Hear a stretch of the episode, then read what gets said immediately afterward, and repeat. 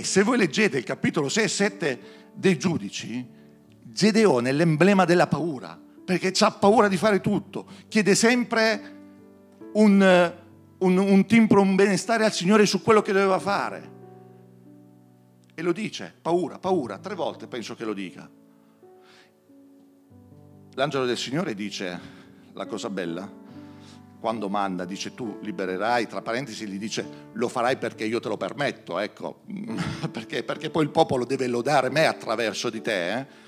Dice vai con questa tua fede. Che bello!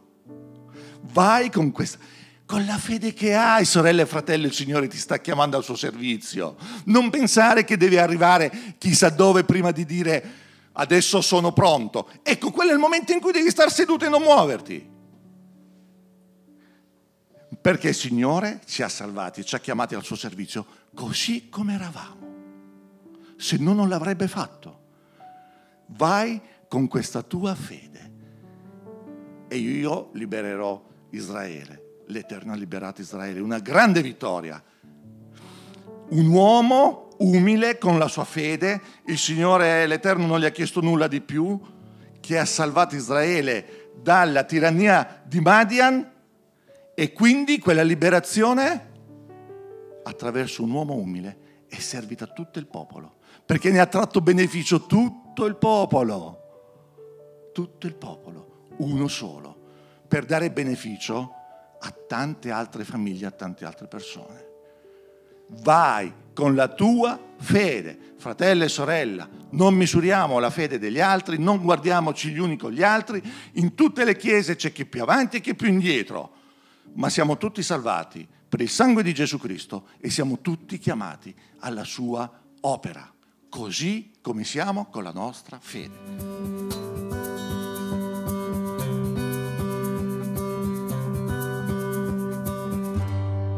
Apriamo la nostra uh, Bibbia, capitolo 8 dei Romani, l'inno di vittoria dei credenti. Noi abbiamo bisogno in questo momento particolare della nostra vita, della nostra società, di essere incoraggiati, di essere fortificati. Abbiamo bisogno di vedere un Dio molto vicino a noi. Uh, io, al di là di, di come la si può pensare, anch'io prego, Signore, adesso basta, siamo stanchi. Vogliamo rivedere i nostri locali pieni, vogliamo rivederli tutti aperti, vogliamo tornare a evangelizzare, vogliamo tornare a fare le nostre agapi come si faceva solo qualche mese fa, perché poi non è passato molto tempo, sono passati due anni. Vogliamo la nostra libertà, non vogliamo più le mascherine, vogliamo tornare a respirare. È un momento difficile. In aggiunta a tutto questo, ognuno di noi ha le proprie situazioni, perché Sembra quasi che il mondo si sia fermato per questo virus, ma ognuno di noi può, poi ha le proprie situazioni che ci possono appesantire. E que- leggiamo questo passaggio della parola e leggiamo dal versetto 31, tenendo presente quello che il fratello diceva, che solo appena sopra al versetto eh, 28, dice, noi sappiamo, capitolo 8 dei Romani, versetto 28, che tutte le cose cooperano al bene di quelli che amano Dio, i quali sono chiamati secondo il suo proponimento. Una domanda, siamo convinti che ogni cosa coopera al nostro bene?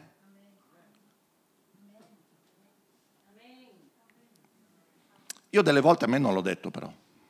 Io delle volte ho detto, Signore, cosa stai facendo? Signore, io non capisco qual è il tuo piano per me, perché io conosco un Dio buono e amorevole. E quando certe cose capitano nella tua vita, a me il dubbio è venuto. Io ho detto, Signore, dove sei? Ma io non ti vedo. Ricordate?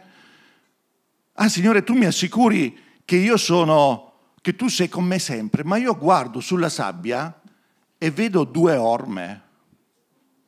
E il Signore risponde, dice sì sì, è vero che tu vedi due orme perché sono le mie, perché io ti sto portando in braccio. E noi siamo, eh, io sono convinto di questo perché me lo dice la parola di Dio, io sono un soldato e un soldato è perennemente allerta. proprio per non trovarsi impreparato nei momenti che nella vita possono arrivare. Qualcuno diceva, vuoi la pace? Non ricordo, era un colonnello americano probabilmente. Vuoi la pace? Preparati alla guerra, cioè sii sempre allerta. Versetto capitolo 8, 21. Che diremo dunque a queste cose? Se Dio è per noi, chi sarà contro di noi? Colui che non ha risparmiato il suo proprio figliuolo, ma l'ha dato per tutti noi, come non ci donerà anche tutte le cose con lui? Chi accuserà gli eletti di Dio? Il Dio è quel che li giustifica. Chi sarà quel che li condanni? Cristo Gesù è quel che è morto e più che questo è risuscitato ed è alla destra di Dio ed intercede per noi. Chi ci separerà dall'amore di Cristo? Sarà forse la tribolazione, la distretta, la persecuzione, o la fame, o la nudità, o il pericolo, o la spada? Come è scritto, per amore di te noi siamo tutto il giorno messi a morte. E siamo stati considerati come pecore da macello. Anzi, in tutte queste cose noi siamo più che vincitori, in virtù di colui che ci ha amati, poiché io sono persuaso che né morte, né vita, né angeli, né principati, né cose presenti, né cose future, né potestà, né altezze, né profondità, né alcun'altra creatura potranno separarci dall'amore di Dio che è in Cristo Gesù, nostro Signore. Amen. Che cosa? Teniamo presente una cosa. Chi scrive questi passaggi? È Paolo, che sulla sua vita ha ha verificato la persecuzione, la fame, la nudità, le battiture e poi anche la morte per il Signore. Quindi chi scrive questo è qualcuno che ha toccato con mano che in tutte le situazioni difficili della vita alle quali noi non ci diamo una risposta, perché Paolo potrebbe dire, ma io ho dato la mia vita al Signore, ma io ho dato qualunque cosa per te, eppure in cambio su questa terra cosa mi arriva? Appunto, lo dice lui, la persecuzione, la fame, la nudità, le, le, le, le battiture, il carcere. Wow, che bel ricambio, Signore. Ma è lui che ci insegna ad avere una grande fiducia nel Signore Gesù. Lui è dalla nostra parte. Sapete, io continuo a dire, nella mia assemblea, dove vado? Signore Gesù, torna torna, io ti aspetto, ma torna adesso. Perché non ho nulla da fare? Perché quello è il guadagno più grande che io ho. Torna, io ti aspetto. Parentesi. Davanti a noi non ci sono tempi facili. Chiusa parentesi. E io ne sono molto convinto. Lo dicevo con i pastori l'altro, l'altro giorno. Ci sono nazioni in Europa, Inghilterra, dove non si può più predicare l'Evangelo. Non puoi farlo per le strade, non lo puoi fare, ti arrestano. Ci sono nazioni come la Francia dove davanti alle scuole il Vangelo c'è una legge specifica che il Vangelo specifica il Vangelo davanti alle scuole non si può più distribuire. Denuncia e 3.000 euro di multa e i nostri campi in Francia devono, si escogitano di tutto pur di distribuirli. Abbiamo davanti dei tempi difficili e sappiamo che in Italia cercavano di far passare una legge che ci avrebbe in un qualche modo dato fastidio. Quindi davanti non abbiamo dei bei tempi, ma dobbiamo ricordarci una cosa, che niente, nessuno potrà separarci dall'amore di Cristo. Amen. Amen, questo mi dà gioia. Mi dà gioia essere qui con voi, mi dà gioia aver ascoltato le testimonianze dei bambini e degli adulti. Mi ha dato gioia vedere una chiesa che lode il Signore e noi dobbiamo essere sempre più uniti. Tra di noi? Sì, ma tra di noi con il Signore. Gesù, che sarà il nostro baluardo in tutte le situazioni. Che diremo dunque a queste cose? Se Dio è per noi, chi sarà contro di noi?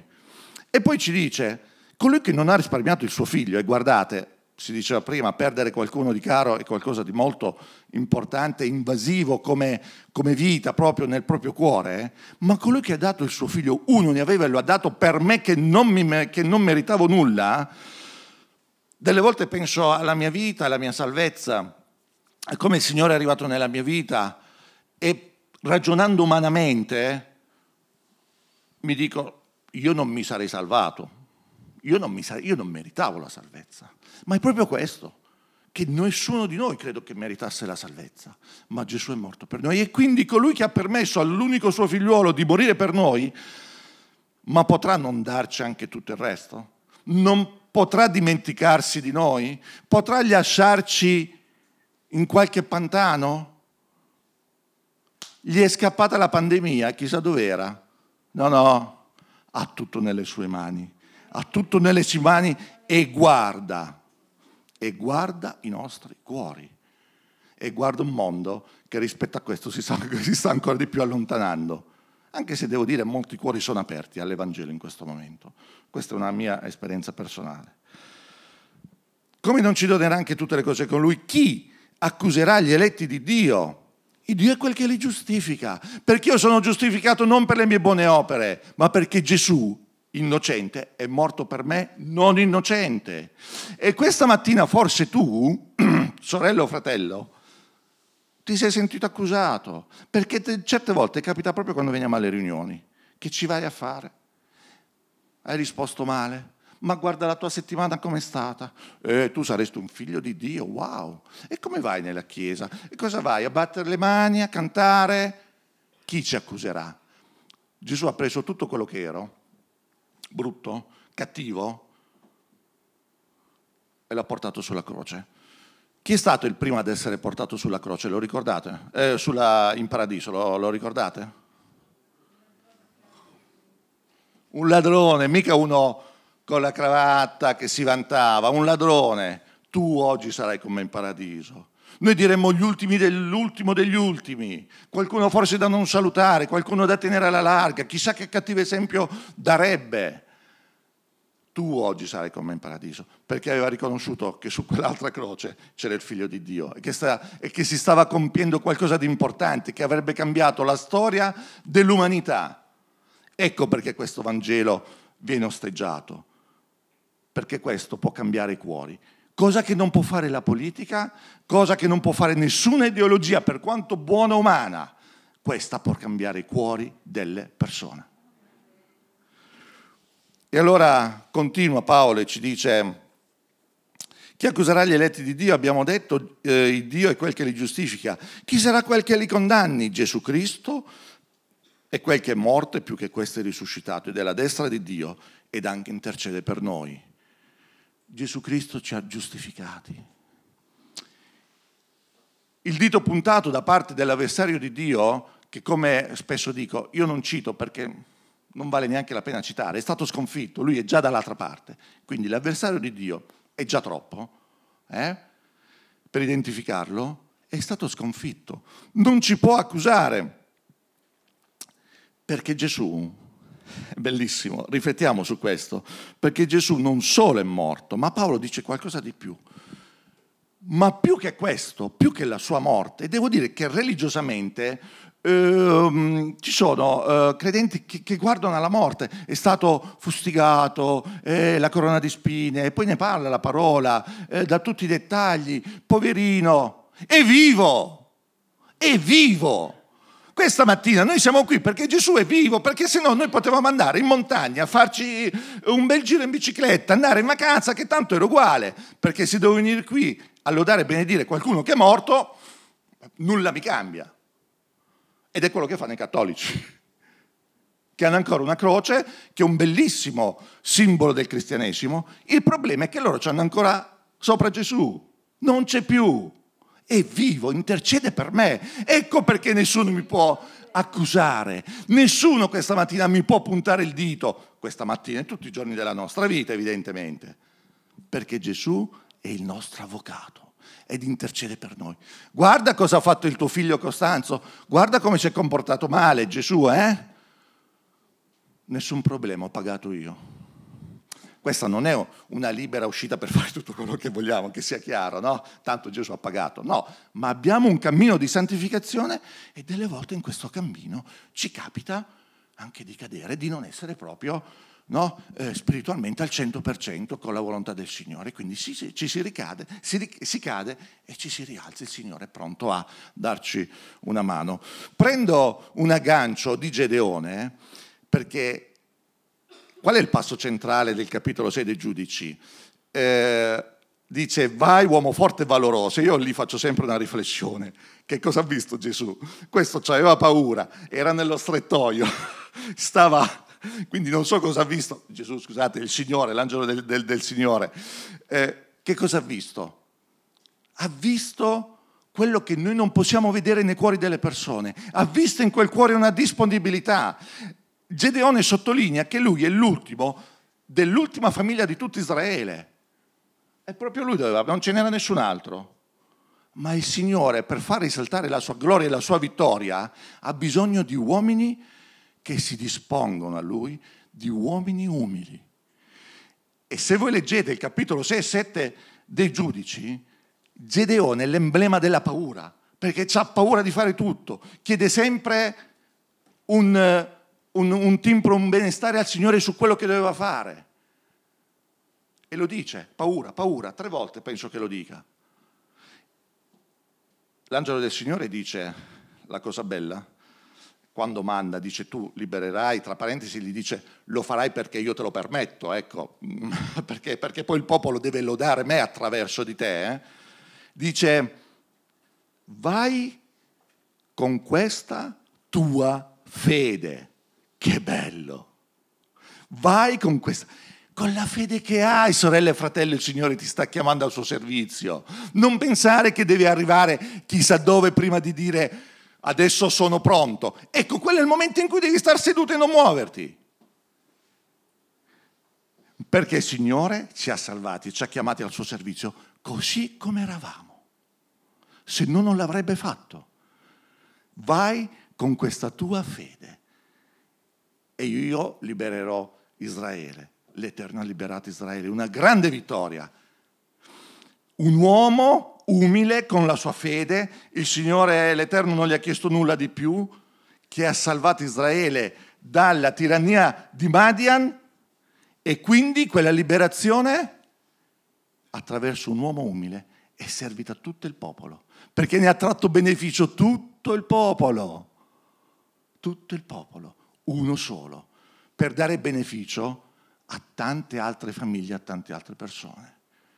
Vai con la tua fede. Fratello e sorella, non misuriamo la fede degli altri, non guardiamoci gli uni con gli altri. In tutte le chiese c'è chi più avanti e chi più indietro, ma siamo tutti salvati per il sangue di Gesù Cristo e siamo tutti chiamati alla sua opera, così come siamo con la nostra fede. E se il Signore vuole, questa fede crescerà col tempo. Torni indietro, chi ci separerà dall'amore di Cristo sarà forse la tribolazione, la distretta, la fame, la distretta, la persecuzione, la fame, la nudità, il pericolo, la spada. Guardate, tutte cose molto vicine a noi, perché la persecuzione la conosciamo, credo che anche voi pregate per i paesi e per la Chiesa perseguitata. La fame, possiamo avere un momento di difficoltà. Eh, la spada, le guerre che ci sono in giro, tutte cose molto vicine a noi. Ma rispetto a tutto questo, dice come è scritto, per amore di te noi, ste, eh, per amore di te noi siamo tutto il giorno messi a morte, siamo stati considerati come pecore da macello. Sapete come ci vede l'avversario di Dio? Come qualcuno da colpire tutti i giorni.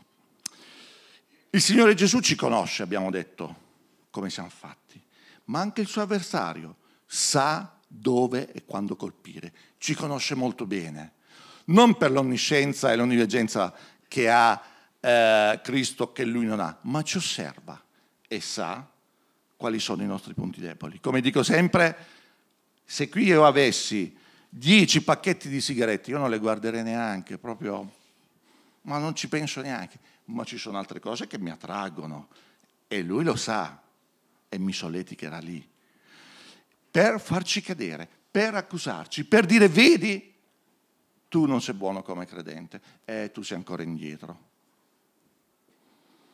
Mi ricordo quando mi sono battezzato anni fa, eh, con la gioia di avere mio padre che mi ha battezzato eh, in acqua, il giorno prima è stato terribile, il giorno prima degli attacchi violentissimi. No ma, non, ma no, ma non sei neanche credente, ma guarda la tua vita, non cambierà mai, non ho dormito. E questo è il suo lavoro. E poi, sapete, questo passaggio di, questa, di Romani 8 è, mio, è la mia ancora. In tutti i momenti di difficoltà, io giro molto per la parola, poi finisco sempre qua. finisco sempre qua. Per me in tantissime occasioni è stato proprio questo passaggio che mi ha risollevato. Probabilmente anche noi abbiamo dei passaggi nella parola di Dio che ci piacciono di più, che ci aiutano di più, un salmo, un passaggio, un personaggio, che nei momenti difficili andiamo a prendere, perché sono quei passaggi che per noi sono proprio fondamentali per noi. E per me questo è l'inno di vittoria dei credenti. Spesso vengo qui, anche per rallegrarmi dico wow, poi la chiudo e riparto. Dico Signore, tu sei con me.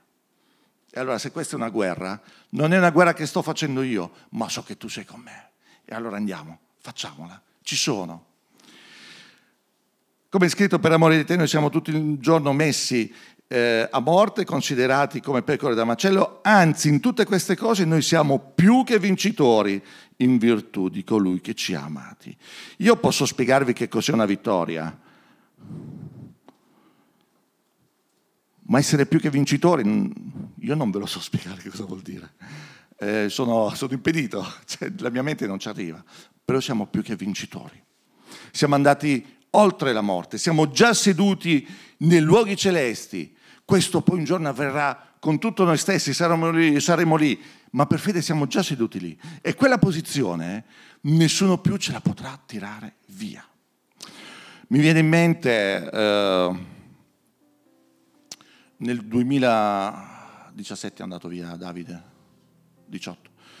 Eh, una famiglia di credenti della nostra chiesa eh, vuole passare, va alla fine dell'anno ad un campo cristiano con l'unico figlio che avevano, di 10 anni. E dall'Abruzzo poi si spostano dopo il campeggio, vanno, erano in vacanza, vanno verso il Lazio, Viterbo, così. Il loro camper si ferma eh, su una statale dove non c'è, dove ci sono solo due corsie, non c'è la possibilità, ma il camper si è fermato, eh, nessuno poteva fare nulla, si è fermato, lui è riuscito ad accostarsi. E questa è una notizia che è andata anche sui TG per qualche giorno, sui TG nazionali. E arriva un tir che non li vede e porta via metà del, del camper. E in quella metà c'era questo bambino che non c'è più. Nell'altra metà sono rimasti i genitori. Voi che cosa direste? A noi c'è piovuto addosso, sapete, in una chiesa poi ci sono situazioni che quando cadono, l'ho visto l'altro giorno, era lì seduto, ci, ci scherzavo. Ma il Signore non ci lascia da soli non vi racconto tutta la storia, solo una cosa che riguarda me e mia moglie. Io non gli ho telefonato, io lo conoscevo molto bene, eravamo amici con questo fratello, eravamo, siamo amici. Io ho detto, io non so che cosa dire, io non gli telefoni anche. Che, che cosa dici? Le solite cose, mi dispiace, condoglianze. Ma... Lì c'era una mamma distrutta che ha rischiato la vita anche lei, però si è salvata. E, e, e voi pensate il padre che guidava, le colpe che si è preso, i, i rimorsi. Io non, non, li chiamo. Dopo mm, un mese loro chiedono alla Chiesa di essere seguiti e dicono insieme ai responsabili vogliamo anche Anna Maria e Costanzo. Io volevo scappare, ho detto tu mi metti addosso questa cosa qui? Per l'opera del Signore li abbiamo seguiti per dei mesi, siamo molto amici con loro. Insomma, dopo qualche anno ormai, la cosa bella che io porto nel cuore, avendo visto tutta la situazione dall'inizio, delle volte andavi a casa loro e, piange, e si piangeva. Non c'era molto altro da fare, no? è difficile andare nel, nella casa del lutto e il Signore ci manda lì delle volte. Io so solo che dopo un paio d'anni, ormai due o tre anni, già, no, eh sì, eh, loro servono il Signore quasi a pieno tempo, guarda caso, nella fascia dei bambini l'hanno preso a cuore, e sentire dire da loro, da loro, che tutte le cose coprono al bene di quelli che amano il Signore. E questo l'hanno detto loro, dopo un lungo percorso. Vuol dire che il Signore la ferita te la lascia perché quella rimane, però ha iniziato a chiuderla. Avrai la cicatrice che ogni tanto guarderai e, e ti ricorderai, ti farà male. Sei mesi dopo, è stato un anno terribile, sei mesi dopo il figlio del nostro pastore in moto, aveva una gran bella pizzeria, ah, la pizzeria è ancora aperta, meno di 30 anni, andavo in autostrada dopo la sera, ho voluto fare un giro, la sera alle 4 ho voluto fare un giro in moto e non è più tornato a casa. Però delle volte lo faceva. Loro raccontano, cioè, quando vedi arrivare i carabinieri a casa tua, e neanche loro sanno dirti come dirti che tuo figlio non c'è più. Per noi è stato, è stato un anno terribile come Chiesa. Io e l'altro fratello, che abbiamo qualche responsabilità nella Chiesa, abbiamo detto Daniele, perché ho, ho, ricevuto telefonate da parte dei miei responsabili che piangevano, dicendo sappiamo che fare, a gennaio questo, a giugno, la Chiesa è spapolata, è, è troppo appesantita. E ho detto Daniele, facciamo qualcosa, li prendiamo per mano, vedere, vediamo quel che il Signore ha davanti, noi ci siamo. È bello sentire dalle loro labbra che ogni cosa coopera al bene e suo padre lo ha detto da subito. Fa non capisco, piango, perché anche mio figlio, tra parentesi sposato un anno prima con un bimbo, la moglie 15 giorni dopo la sua morte ha scoperto di essere incinta. Situazione difficile. Molto forti come persone ed era lui che a quel punto ha preso per mano la Chiesa ha detto fratelli, noi ci dobbiamo solo preparare. La vita non è sempre liscia, delle volte ha delle situazioni che noi non conosciamo, ma noi dobbiamo sapere da figli di Dio che ogni cosa coopera al bene di quelli che amano il Signore, perché Gesù ha vinto anche la morte. Mio figlio lo rivedrò nel cielo. Mi manca, mi mancherà, ma mio figlio lo vedrò nel cielo. Per quanto riguarda il bambino, poi abbiamo scoperto dopo che questo bambino aveva testimoniato a tutti del Signore. Noi quando abbiamo fatto il funerale c'erano tutte le persone che ci ha parlato del Signore, ci ha parlato del Signore, lui parlava del Signore a scuola, ai campi, quando era con, eh, in biblioteca con i ragazzi di scuola. Con... E siamo rimasti così. Ma manco io testimonio in quel modo. Il Signore fa, sa ciò che fa. E allora non ci sarà niente e nulla che potrà separarci dall'amore di Dio. Anche le situazioni che noi stiamo vivendo, io non vi conosco. Questa situazione generale che stiamo vivendo è una situazione che tutti affrontiamo, ma qualunque tua situazione, vai dal Signore in ginocchio dal Signore. Forse c'è nella chiesa con qualcuno che ti può aiutare. Prega il Signore, non allontanarti, non dire non c'è più niente da fare, non dire non vedo più nulla, non dire sono finito, perché tu e Dio siamo dei figli di Dio e per noi mai è finita. Il Signore sarà sempre con noi. E passa oltre, concludo, anzi in tutte queste cose noi siamo più che vincitori, in virtù di colui che ci ha amati, poiché io sono persuaso. E qui alza l'asticella eh, Paolo, perché passa da cose strettamente materiali a cose spirituali, come diceva il pastore prima. Perché noi, la nostra guerra non è contro carne e sangue, ma è contro ogni forma di eh, potestà che è nei cieli. La nostra guerra è questa, poiché io sono persuaso che né morte, cosa vogliamo fare contro la morte? Cosa vogliamo fare contro la vita? Sono cose più grandi di noi, non riusciamo neanche a, a a, a, delimitare l'inizio e la fine di queste cose, gli angeli, i principati, né cose presenti né cose future. Cosa possiamo fare noi del nostro futuro, per il nostro futuro? Non è nelle nostre mani, lo abbiamo visto in questi mesi, che non è nelle nostre mani il futuro. Possiamo progettare ciò che vogliamo né cose future, né potestà, né altezze, né profondità, né alcun'altra creatura potranno separarci dall'amore di Dio che è in Cristo Gesù. È questo quello che dobbiamo, dobbiamo lasciarci con questo. Mettiamo da parte la stanchezza, il pianto, la, la debolezza. Il Signore ci promette che nulla e nessuno potrà separarci dal suo amore. E io mi sento sempre abbracciato dal Signore, anche in situazioni difficili. Sento sempre Gesù che mi dice, io sono qua. Ok, c'è una vallata, c'è la valle dell'ombra della morte, forse che dobbiamo passare, ma io sono là con te, perché la morte l'ho vinta, quindi per te è solo un'ombra. Ok? È solo un'ombra Gesù ha vinto. Che il Signore ci benedica e nel nostro cammino di santificazione veramente che ci accompagni sempre. Confidiamo sempre in Lui e riponiamo tutta la nostra vita con fede nelle sue mani. Signore ci benedica.